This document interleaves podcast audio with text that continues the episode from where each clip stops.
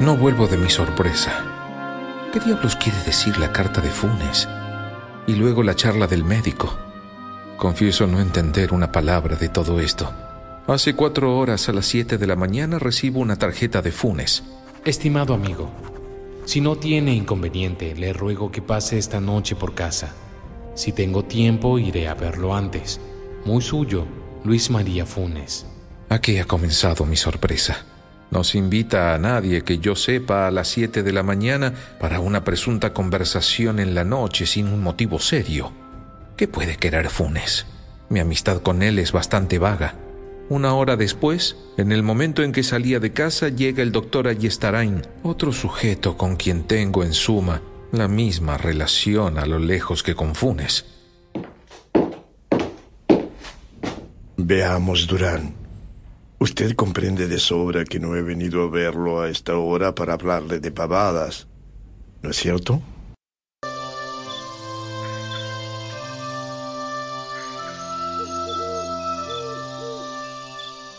A medianoche oyeron sus pasos, luego la caída de las botas en el piso de tablas y la luz se apagó.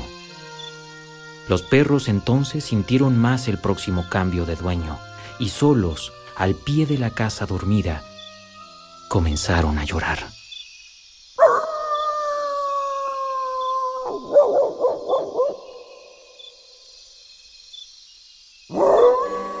El cachorro solo podía ladrar.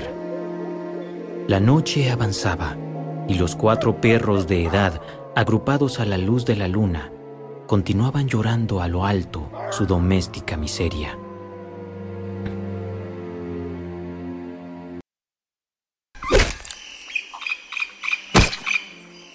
El hombre se bajó hasta la mordedura y quitó las gotitas de sangre.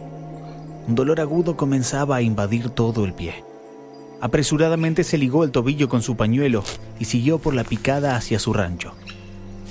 El dolor en el pie aumentaba. El hombre movía la pierna con dificultad. Una metálica sequedad de garganta seguida de sed quemante le arrancó un nuevo juramento. ¡Dorotea! ¡Dame caña! Aquí tienes. ¿Estás bien? Te pedí caña, no agua. ¡Dame caña! Pero es caña, Paulino. No, me diste agua. Quiero caña, te digo. Aquí tienes la botella.